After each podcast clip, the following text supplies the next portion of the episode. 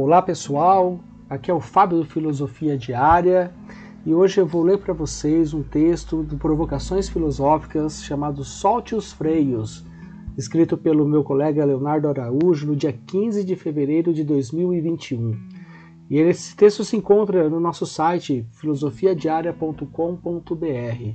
Não deixe de acessar os outros materiais também que temos lá. Solte os freios. A vida é uma viagem.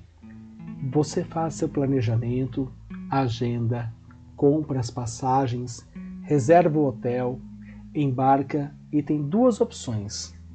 Você pode colocar as suas malas no bagageiro ou carregá-las com você no seu colo. Já percebeu que às vezes optamos pelo desconforto de carregar a nossa bagagem nos ombros ou no colo para que outras pessoas não tenham acesso a ela?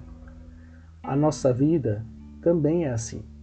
Muitas vezes, carregamos o desconfortável fardo que é o peso que damos às pessoas e às coisas. Nos parece que em tudo que fazemos há um olhar condenatório de alguém que, por diversos motivos, exerce sobre nós uma influência desmedida. Ouso dizer que geralmente aquela pessoa que não sai da nossa mente e, entre aspas, nos julga, mal sabe disso, como o efeito, entre aspas, bala perdida, palavras soltas em um momento da nossa história encontraram um coração confuso e a prisão instalada. Ouço e leio casos de pessoas que até na sua velhice não libertou-se daquele colega de escola ou do trabalho, da professora, dos pais, entre outros. Ora, sejamos realistas.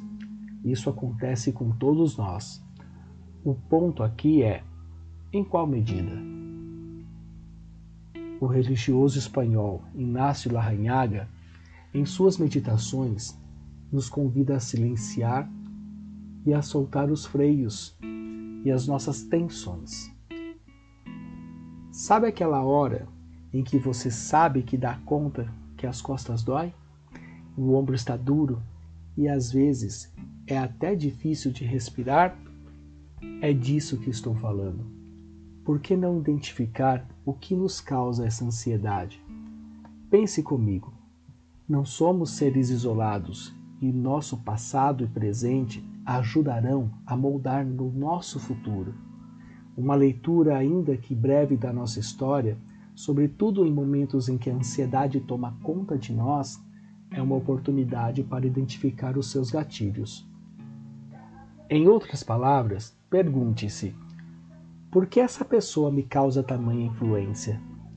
Que situação aconteceu no meu passado que me traz essa submissão? O que me aconteceu agora para que se tornasse um gatilho que esse sentimento me venha à tona? O próximo passo é trazer uma releitura da situação. Veja, muitas vezes passamos por vazios de significados. Cito um exemplo para simplificar. Imagine comigo a seguinte situação: somos crianças, no auge de nossa brincadeira na rua a nossa mãe nos chama para o jantar. Se atrasamos, nos aplica um castigo. Pois bem, quando crianças, não temos a maturidade para entender que o sol já se pôs e com isso há riscos.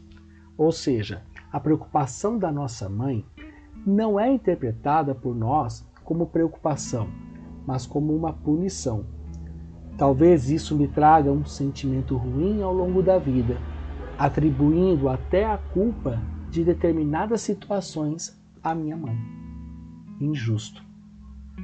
Mais maduro, ao reler essa circunstância, consigo interpretar de uma forma mais realista o que houve. E, enfim, a liberdade.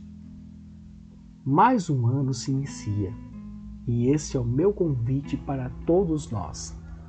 Curta a viagem Esvazie a sua mochila e solte os freios. Faça algumas pausas durante o dia. Feche os olhos, respire, tome consciência de si mesmo das suas sensações e sentimentos. Liberte-se e depois conte para nós a sua experiência. Gostou do texto? Ele se encontra no Provocações Filosóficas, que está no nosso site do filosofiadiaria.com.br. Não deixe de nos seguir, de nos acompanhar nas redes sociais. Obrigado pela sua escuta e até a próxima.